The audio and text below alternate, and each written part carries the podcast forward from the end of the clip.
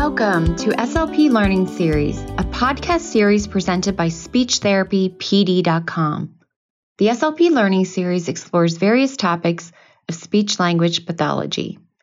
Each season dives deeper into a topic with a different host and guest who are leaders in the field.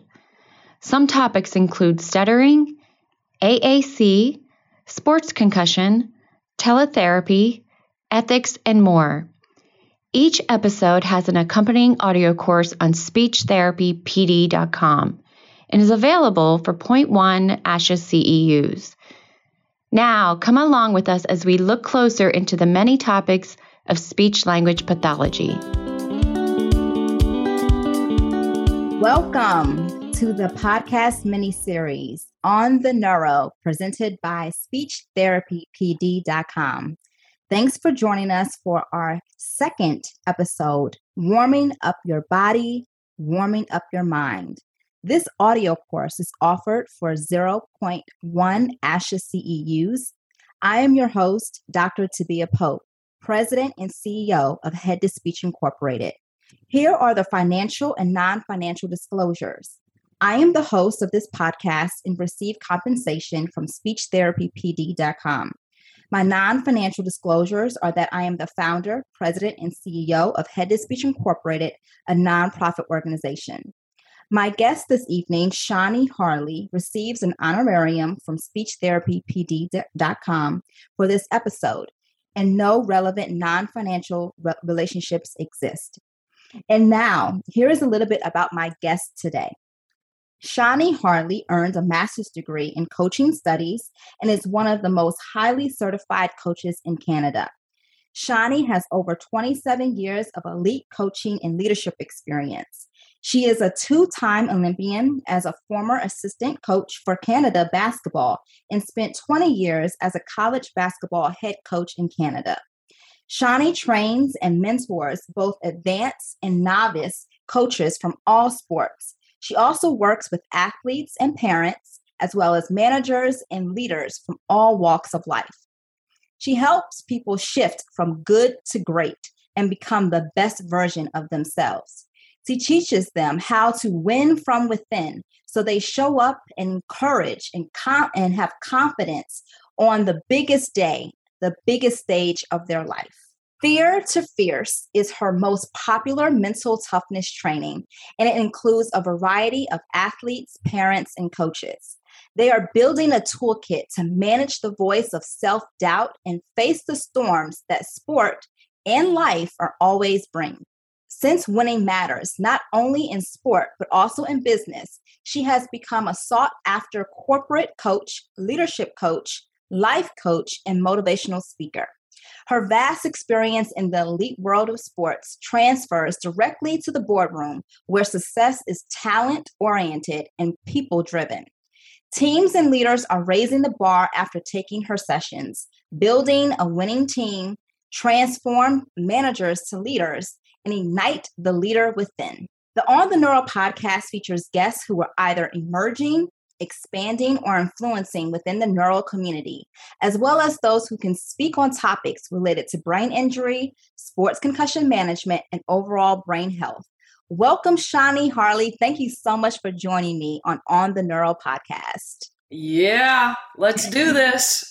I am so happy to have you on because let me just start off by by saying, you know, which category describes you the most and why. This podcast for emerging, expanding, and influencing within the neural community. So, what which one of those do you identify with?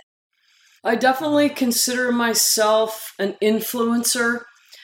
And certainly in this space that I work in, in sport, the mental toughness space, it needs more influencers.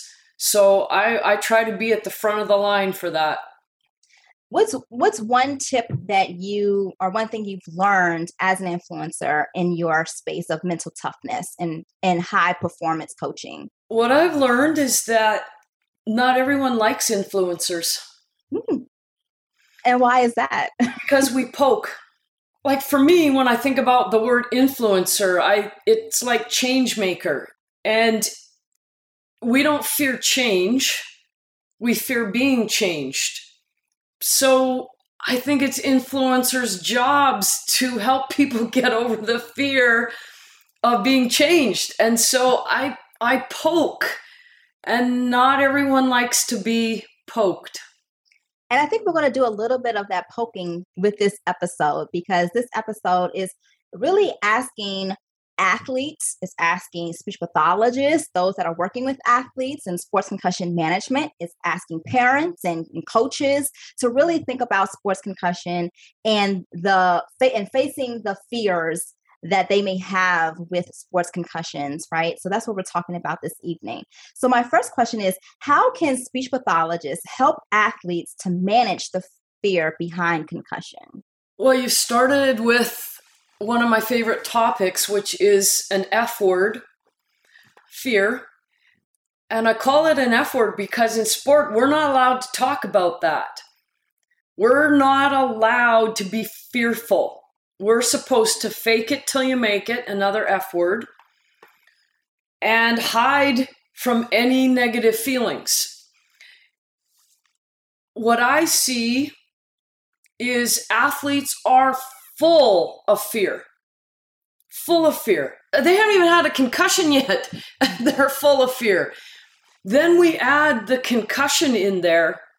I would say my best tip would be that we walk right toward the fear instead of away from it. Because athletes are trained to walk away from their fear. Hide it, avoid it, don't talk about it, shove it under the carpet.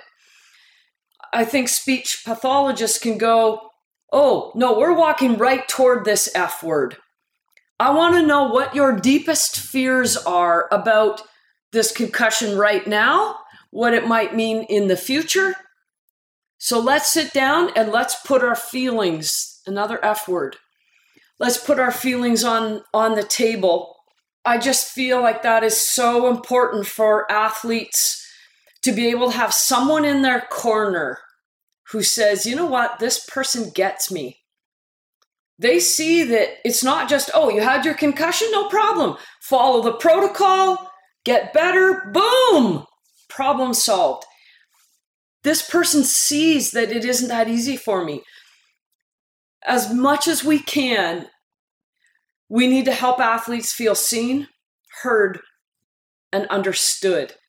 And they are very fearful as they're going through this whole concussion process.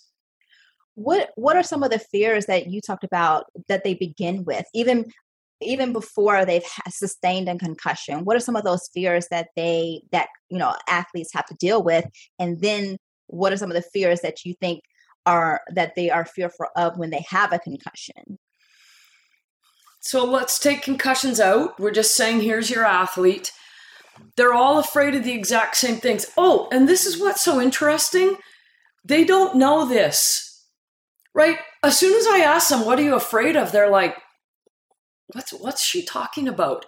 Because no one's ever asked them that before. So once anyway, once we get going, sport only rewards winning and stats, being chosen for an all-star team, getting a scholarship. So sport only rewards outcomes. Playing time stats, points, and as I said, winning. So if that's the only thing that's rewarded, think about what the fear is. What if I don't win? What if I'm not the leading scorer? What if I don't get to have a scholarship? What if I'm sitting my butt on the bench? The fear comes because what if I don't get these things? What is really wrapped up in here is so, this is what I teach them I want you to get that you're actually not afraid of a thing. Winning is a thing, losing is a thing. Scoring points is a thing, not scoring points. We're not afraid of things. We're afraid of our feelings. We're afraid of how we feel when the thing happens. I don't get what I want. What's really wrapped up in that is one of their biggest fears is what I call FOPO. I don't call it FOPO, someone else did. F O P O, fear of people's opinions. Mm. Because when we lose, someone's going to have an opinion. And I'm actually going to call it what it is it's called a judgment. Someone's going to have a judgment. Oh, it's a negative judgment. When I don't score as many points as I'm supposed to, someone's going to have an opinion, a negative judgment. And they are in fear of all of these things, these outcomes that I'm supposed to get. When I don't get them, somebody, somebody's is going to judge me negatively. And social media has a huge, huge impact in the negative judgment. So those are the those are the underlying fears before they even got the concussion. So let me pause there. I was going to ask you about just what's lacking within the sports community because I know that we, and when addressing athletes' health, we don't talk about their maybe overall well-being, their their that fear, but their health. Can you talk a little bit more about what do you think is lacking from the sports community regarding dealing with sports concussions and just the overall well-being of the athlete? Because we're we're celebrating mental health awareness month as well. And it's important to think about mental health is the overall well-being of athletes.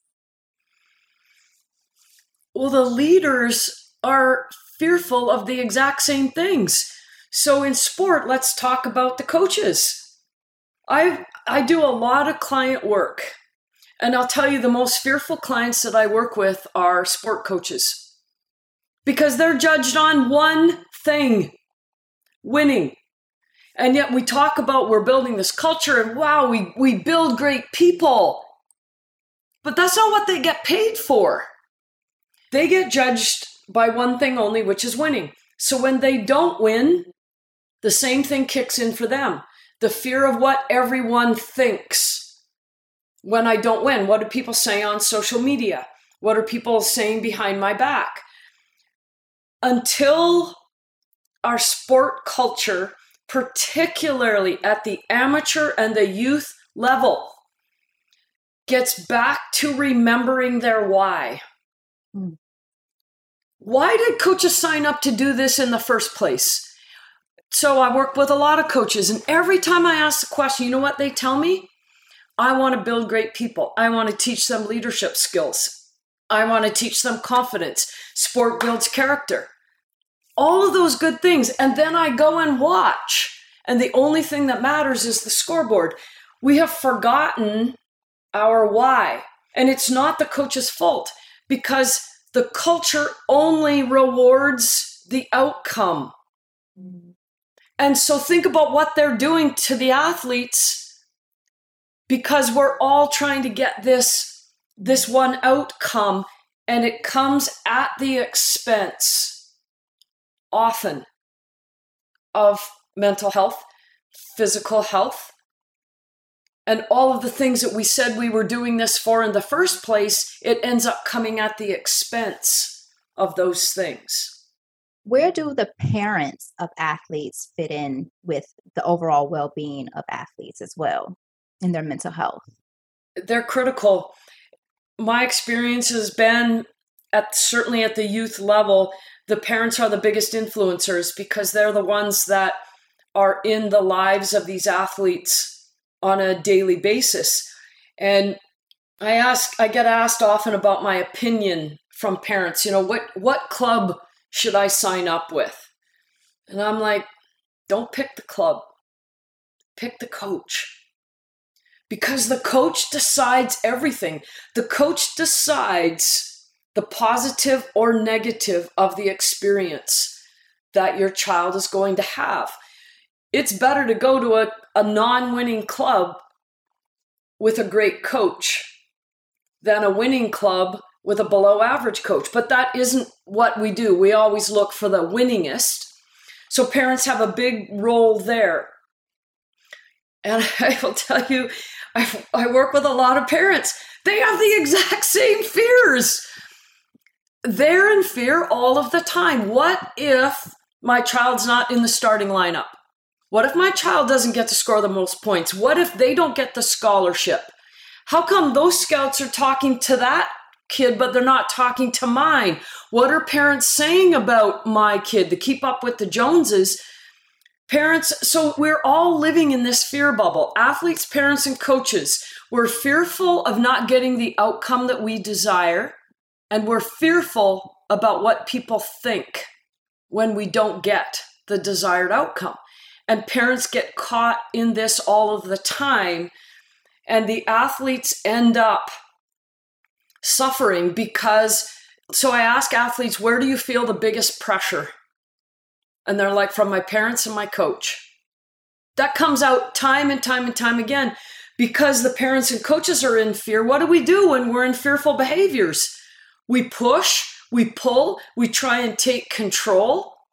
And so we put our fears onto our kids unintentionally. And the pressure that comes from parents and coaches, I'm not even talking about social media yet, just parents and coaches these athletes have a heavy load to bear, unlike anything any of us had. There's nowhere for them to hide. They are, it's like every time they show up at their sport, they're standing there naked. They're completely exposed. Everyone's got a video, a picture, a Snapchat, a YouTube. A, they can't hide. And the parents and the coaches add to that pressure if they're not being intentional about what they say and how they behave around the athletes.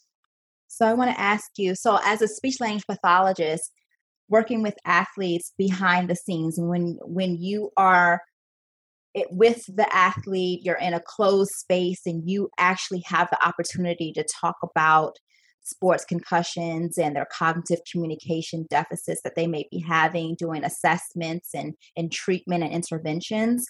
How can speech language pathologists move away from using adult speech or language that does not resonate with the athlete and introduce them to meaningful words and, and thoughts that truly serve athletes? I think it begins with the phrase that you just used.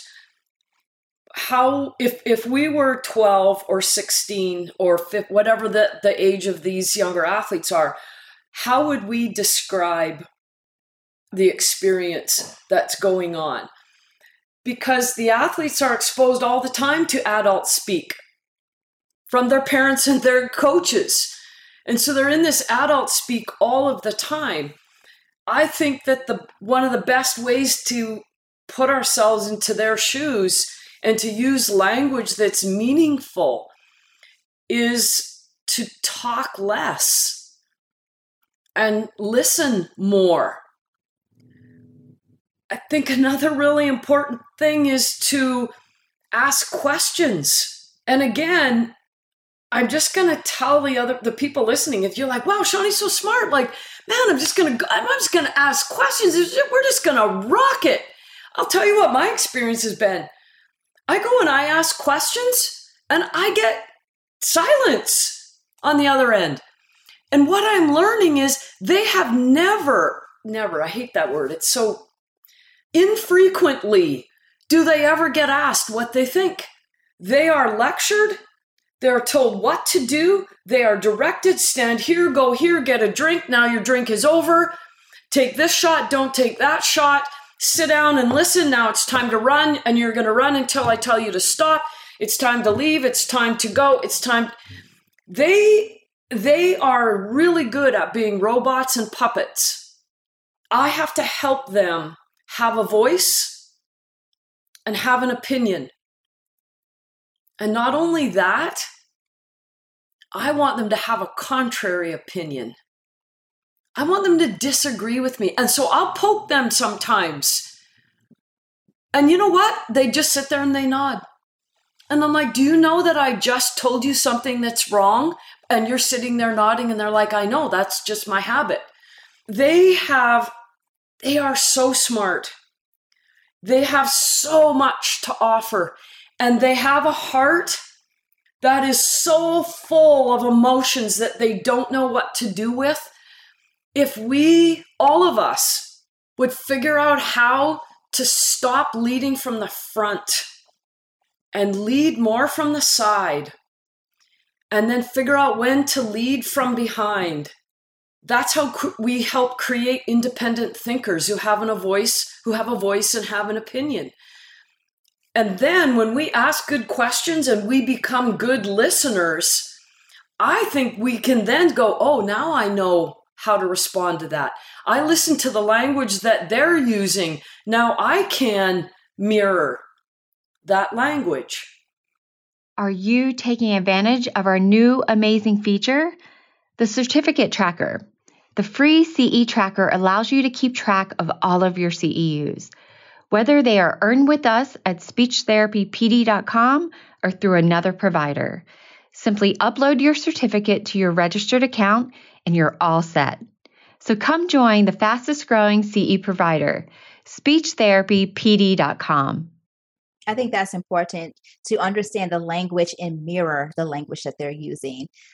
And you really do need to listen in order to mirror right what what's being said so you have to listen and then you have to use the language that you're that you're that you hear that you're mirroring right i love that can i i want to add. I think it's not just listening for what they're saying it's listening to what they're not saying it's that listening that I'm reading your nonverbal body language. I'm reading between the lines. There's, it's that intense, it's that intense listening that almost becomes a feeling. Like I'm listening so intently that I can feel you. Mm. You know, I also want to address how speech language pathologists, this working with athletes is not I would say it's a it's an area that may be new a new area for speech language pathologists to work with uh, sports concussions and work with athletic trainers and work with physical therapists in this setting. How can speech pathologists get over their own fear of working with athletes as well, and build their own, you know, emotional intelligence with working with athletes as well? I'm a fan of courage for me, courage is it's it's taking what Brene Brown teaches. I can be brave and afraid at the same time. And I think for us to be courageous, it means we understand maybe we're not good at something yet. We don't have a lot of experience with it. It's new. And I'm going to try it anyways. In other words, I would encourage all the listeners to say progress is way more important than perfection. Begin. You can say that again. You can say that again. progress is more important than perfection. Begin. Begin. Don't wait to feel confident because confidence is an emotion based on results. Courage is an action, it's a choice and decisions decide destiny. My other piece of advice this is what I teach athletes and myself, by the way. Every time I, I'm coaching, I'm coaching myself. Jeepers, I'm working on all this stuff. I believe that courage says, I'm going to walk toward my fear rather than away from my fear. So, whatever fears the listeners have about working with that, walk right toward it. Walk right into the damn fire. And you're going to figure out you're more resilient than you thought. When you walk toward it, not only walk toward it, speak into it. Speak into it. That's courageous. You come in the very first environment that you're in that you haven't been in before, you walk in, you be, you know what? Athletes, I feel just like you do on the very first day of practice. You know, or you walk in and you go, you know what, athletes? This is game day. How does everyone feel on game day? A little jittery, a little nervous? This is my game day. I feel, uh, oh, we went right back to feel, didn't we? Mm-hmm. Yeah. We get in tune and in touch with how we feel, and we walk right toward it. That to me is what courage is. There's a great quote that says, Without fear, there can be no courage. So when we feel uncertain, it's the perfect opportunity to grow our courage muscles. Wow. Thank you for that. And I think that this is a great segue into how do speech pathologists, how do we meet the athlete where they are? So, how do we and start to truly shift and be in and and learn how to be intentional with what we're working on with athletes. So they athletes are working on physical exercises. You know, that's their their realm. But we want them to work on the social, emotional, and cognitive communication strategies. So, how do we shift from going through warm ups and workouts to being intentional and warming up the body and mind to improve sports, emotional, and cognitive performance? The question is is so important. I feel like it's it's something we're not good at in sport, but then I just caught myself and I'm like, mm, no, I think we're not good at that in general. Again, because it's really hard to reward emotional intelligence, self awareness. It's hard to reward what we're thinking, right? We, but we, we can reward what we're doing. I scored points, I won, I was the fastest, whatever. We can reward that, but it's really hard to reward this piece that we're talking about. What I encourage leaders to do, anybody that's working with athletes, is how can we help them get as intentional with what they're thinking as they are with what their body is doing? For example, most athletes, when I, if I'm working with them and I'll be like, okay, so you had a 15 minute warm up before practice, right? You're taking. I ask them, what were you thinking about during that 15 minutes? They don't know. Like they'll have to be, they'll be like, oh, they'll be, oh, that's a good question. I'm like, I know. And I'm like, there's, there is this intention around, I think that we get to have say over what we think about. If we have, if we can create space, right? There's um, there's that saying. There's a space between stimulus and response, and in that space is our freedom. And I ask athletes, do you know, are you aware that you can actually create this space when you're warming up? What's my intention for this training session? What's the, what's my intention? Most athletes in warm up, they're just getting through it. Can we hurry up? This is so boring. It's their daily routine. It's the it's a it's just becomes robotic in a way because yes. it's, it's what they do right. all the time. And I ask, so I ask them, I, what I say to the athletes I work with, do you know that you've got that, that 15 minutes? You get to sharpen your mental toughness tools in that 15 minutes. What a gift. What a gift. You get to decide during that warm up where you're going to place your, your attention. Because if you don't intentionally place your intention, your thoughts are going to do whatever the heck they want. They're going to be like small children running around on a playground. What I say, instead of that, be the boss.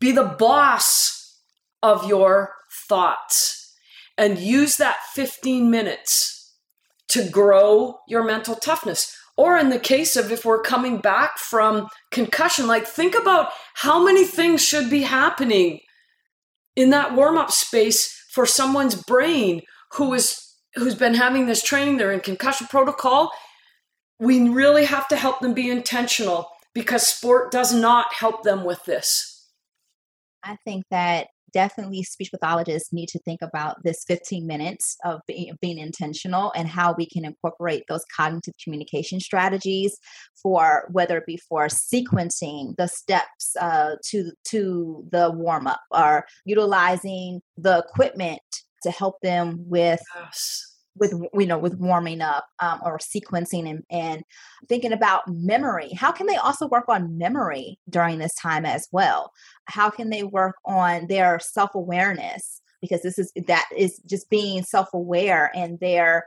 inhibiting behaviors during this this warm up. Can you think of any other yes strategies? Well, what do you think about this one? Most this age group that we're talking about, very few in this. It's only the older athletes that can drive. So the majority of youth athletes, do you know how much time they spend in a car? Driving to and from. And I asked them, so it takes some of them, I know athletes that drive an hour and a half one way. That's not the norm, but let's just say 20 minutes. I don't know. I just throw that number out there. I asked them, what do you do during that 20 minutes? They're all on their phone. And I'm thinking, wow, imagine what you could get done with that 20 minutes if you had an intentional mm-hmm. plan. Mm because nobody and you know what's another good thing about that whatever your speech pathologist would like the, them to be doing no one can see them so they don't even have to feel embarrassed about it because they're in the car nobody can see them mm-hmm. so actually starting your intentional plan for your cognitive communication strategies your social emotional well-being as you are in the car going to your game going to your practice getting ready, getting in that space to perform at your highest as your highest self cognitively emotionally and then show up physically wow that's powerful you've hit it because i said to them i said what if you what if the car ride was your brain warm up you should practice your mental toughness tools. But I'm like, that's your brain, your brain warm up because it's going to soon be go time. So let's get your brain warmed up. Is there anything that, any other tips that you may have for speech language pathologists, providers that are working with athletes and in this in this space of emotional intelligence and really thinking about the highest level of, uh, of their performance of cognitively and um, you know is there any other tips that you may have? Where my where my thought went from that question is i tried to it made me look at the gaps so all the like i've worked with hundreds of athletes and i'm like what are they missing i think we really need to help them we keep using emotional intelligence and self-awareness which i think are important but I think we have to go for because that's the what. We need to go how. So I'll be like, yeah, I'm really emotionally intelligent. And I'll be like, well, how do you know? Oh, I'm really self aware. What's your proof and evidence? What I see in these youth athletes that is severely lacking, they do not know what to do with how they feel. And so their strategy is how about not have the feeling? They block, they numb. What's the purpose of the phone? Block, numb, distract. Mm. They have a really tough time knowing what to do with how they feel. And so they push it away. So if we say that emotional intelligence is important, self awareness is important, how do we grow those things? The number one thing that I do and that drives them freaking crazy. And I'm like, too bad. You have to eat your vegetables. You don't eat vegetables because you like them, you eat vegetables because they're good for you. So here's your vegetables. They they want they'll ask me a question. And what drives them crazy is I never answer it. I always come back with a question. Because I believe if we're going to build emotional intelligence and self awareness, the most important role that I play is I must hold up a mirror. I must hold up a mirror so that they can see themselves better. Well, that's what emotional intelligence is self aware. I know who I am, I know what I am, I know how I'm feeling, I know what to do with how I'm feeling and what I'm thinking.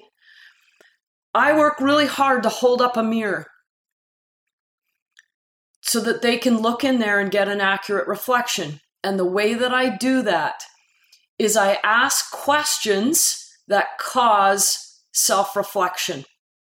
As an example, this is a really common one. They'll ask me, okay, Coach Shawnee, I got a big game on Friday and I'm so nervous.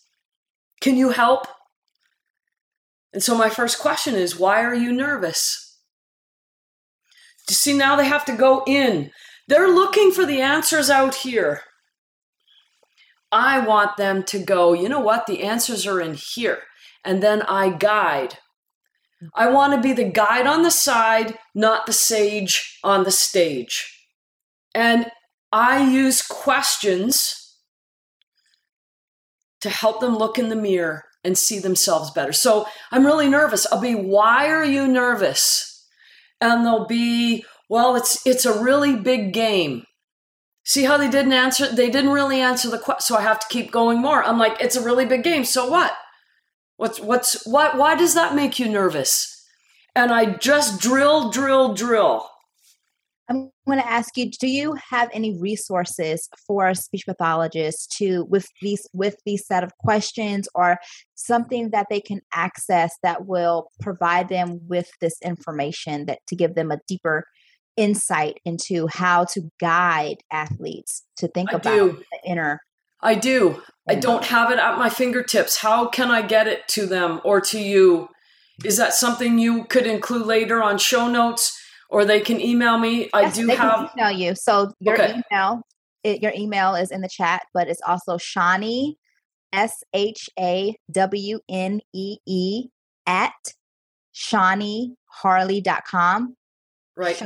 S H A W N E E H A R L E dot com. So ShawneeHarle.com is where you can, and, and Thank you.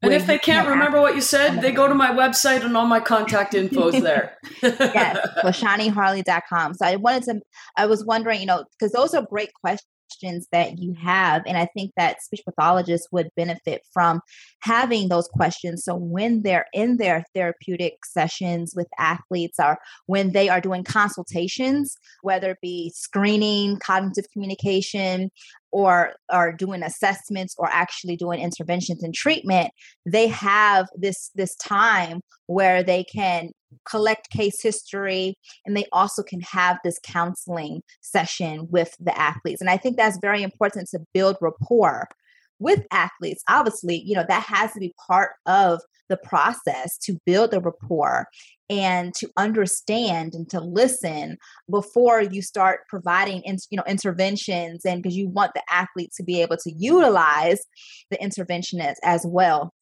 I have another question are there differences in how speech pathologists go about youth sports high schools high school sports college sports and professional sports? Or what are some tips of how we can approach athletes at different stages of their life? And you also have former athletes as well. My experience has been the older an athlete gets the the deeper their fears get hidden. My youngest client is 10. And the conversations that I have with that 10 year old are so transparent compared to, uh, you know, let's say somebody who's playing junior hockey and you know was hoping to get drafted to the NHL. So we're you know we're way we're a lot further down the scale. Our fears get more ingrained because the stakes get higher. That's the that's those are the biggest differences. Therefore, the more ingrained our fears are, the longer it takes for me to give you my trust.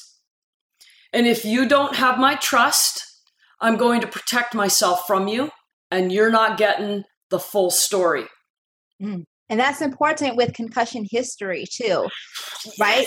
The underreporting of concussions and not getting the full history of really understanding how many concussions, because if you have three or more concussions, you're more inclined to have long term cognitive communication disorders, early onset dementia, Alzheimer's disease, the Parkinson's disease. So, you, you as you get older, that that importance of building rapport, but also looking at the fear, the underlying fear, the the the transparency if there are if they are being transparent about their history all of that is important. And as and as you said as you get older that that trust that you have that they have have to be able to trust you in order for that for you to collect that history as well. Yes and this is where this this twisty line comes in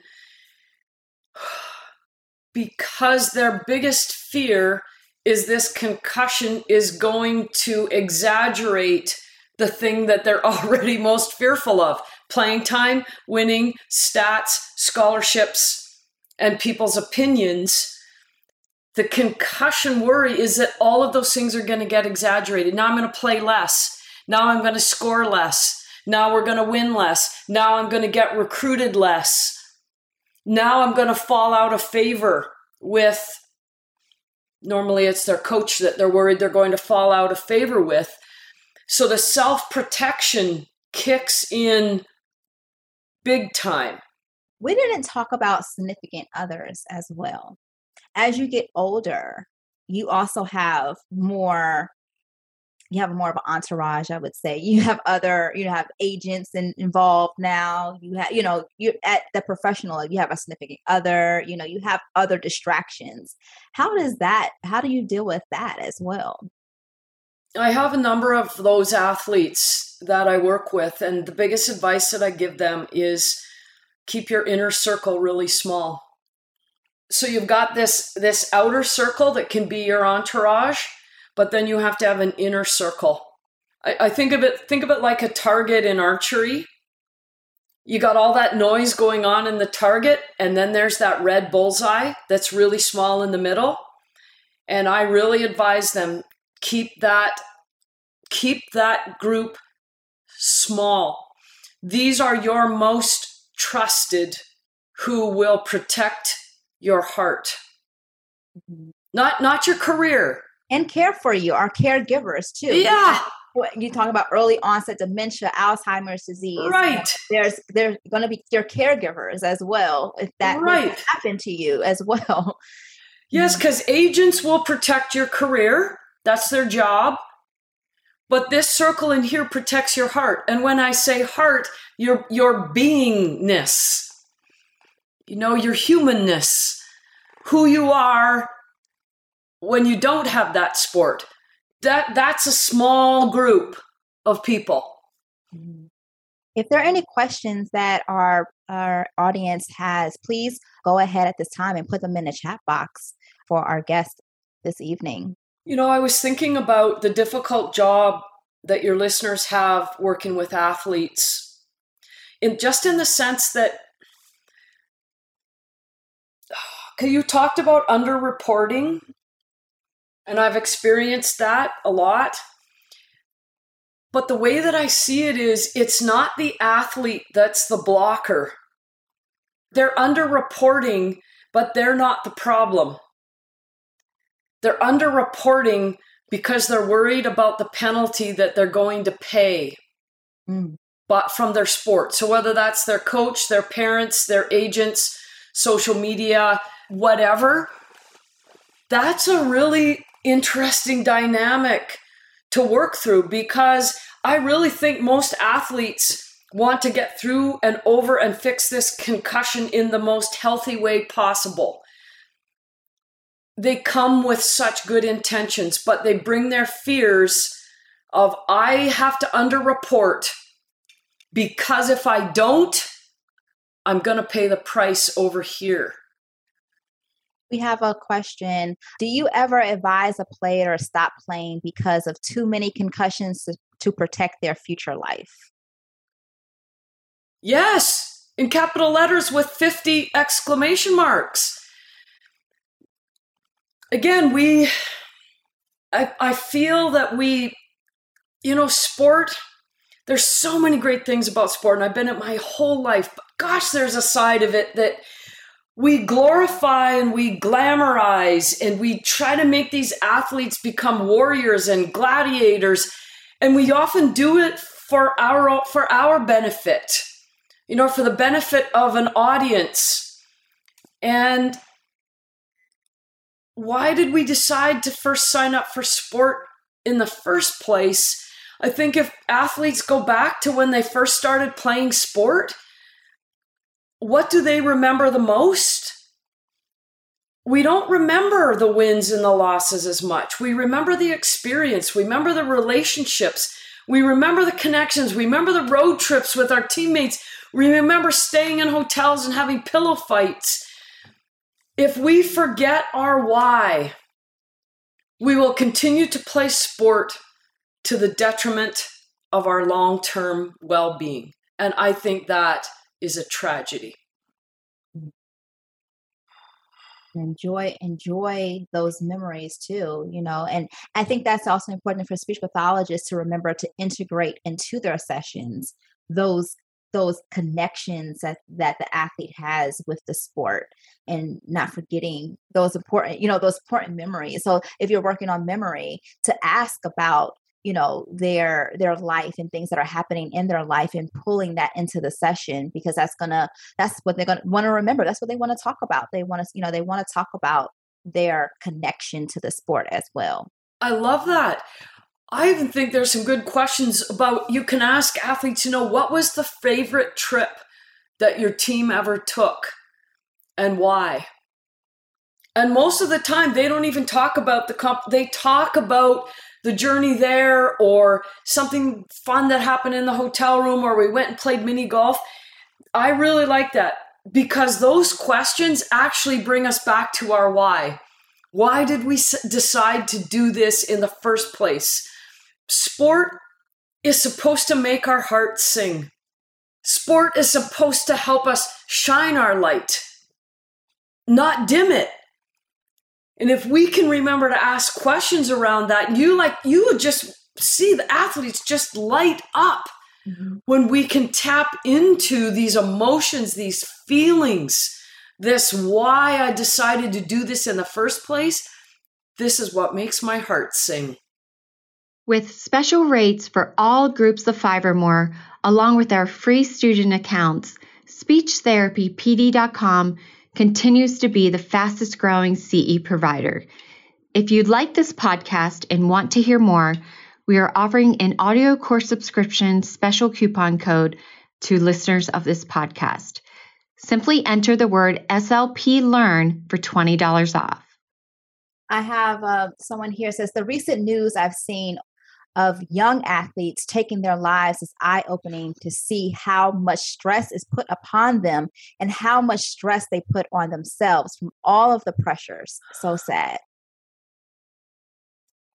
Yes, I'm I'm pausing because I can just I can feel that.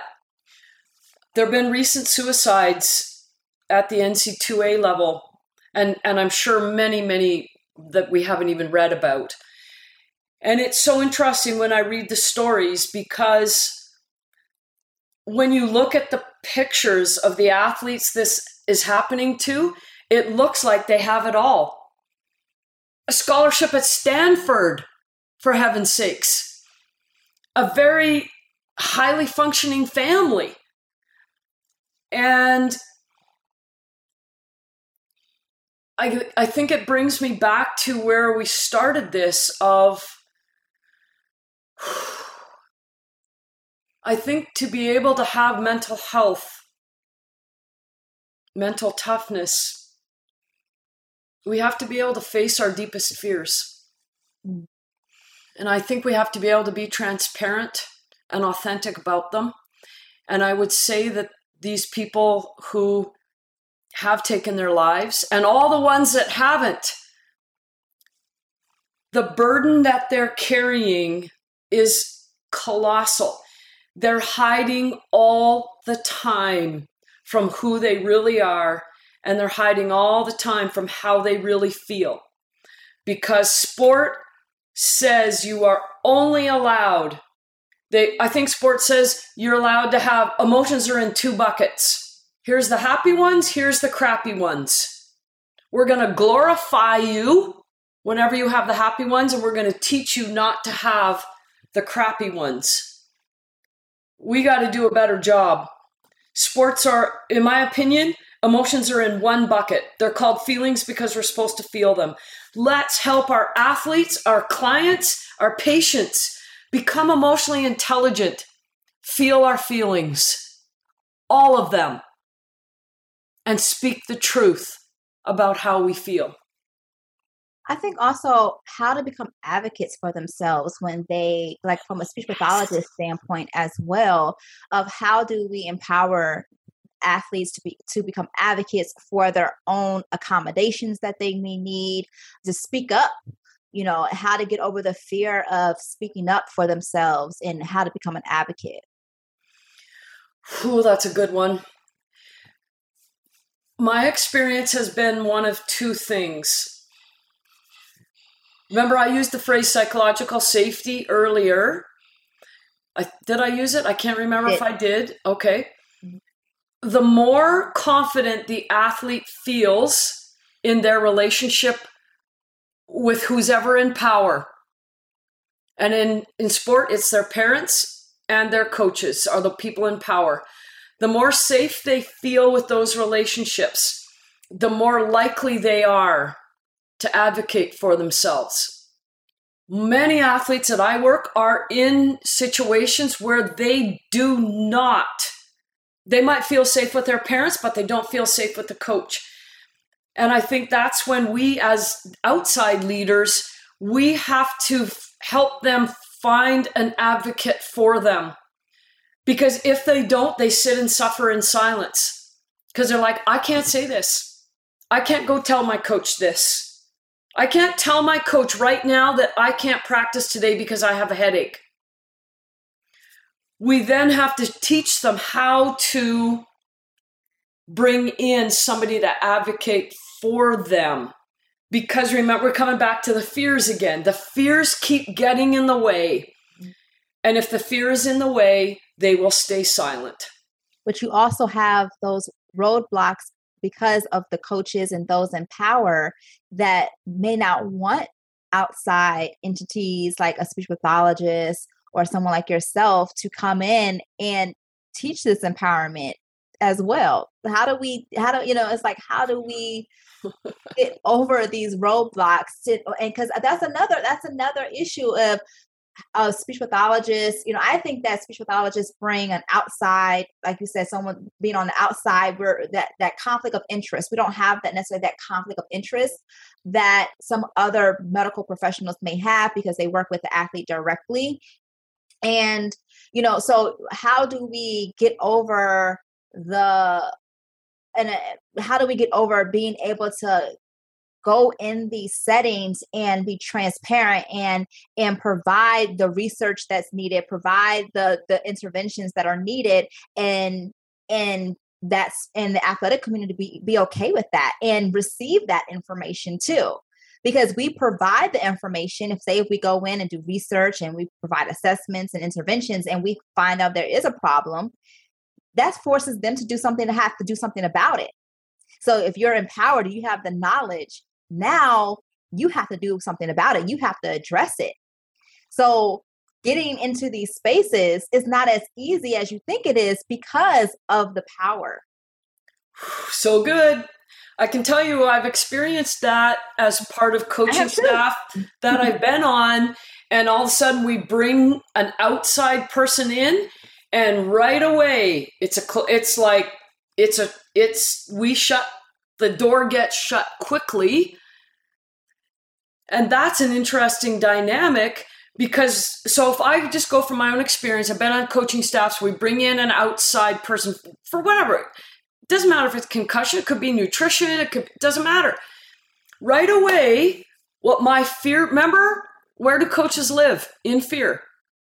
So here I am, my fear brain goes, oh, they're gonna come in and tell us we're doing it wrong oh, they're going to come in and tell us that here's all like then we're to have to go look at this like it's right away my brain goes into all the reasons why I want to block them out. I think it would be helpful for people coming from the outside into an already established culture, whether it's healthy or not. We have to come in as friend, not foe. And my experience has been when we when outside people come in, they come in like with guns blazing and bows drawn and I got my shield up. And I'm like, I don't want you to come in here when you're coming in like that. It's I so would like the, the importance of rapport building as well. yes, uh, there's a they forget I, what my experience has been. They come in I don't know how to say this. They come in leading with their head instead of their heart. So they come in with all the research, all the literature, here's all the studies, here's the protocol, follow this formula. Like they come and we're like, F you. Like we've been doing this for like eight effing years without you. Like right away, my there's an F word, another F word. I, I come in with that. What if we came in with our heart? We came in and said, you know what, my goal is to get your athletes back on the court as soon as possible. My goal is the same as yours to win more games, to have your athletes get scholarships. I don't know. But but that sounds like the language that they, that the language is also important too because it is outcome, outcome driven. So you, right. you give them the benefit of the outcome of how this is going to benefit them and help their outcomes of you know then that sounds like the language that they that they want to hear as well. Right and is it mirroring them? It's hmm, it is the word that keeps coming to my mind is disarming. How do we disarm the listener? Because if you disarm me i put my weapons down. If you don't disarm me i got my weapons are up and my gun's bigger than yours like, I get to tell you when it's time for you to leave.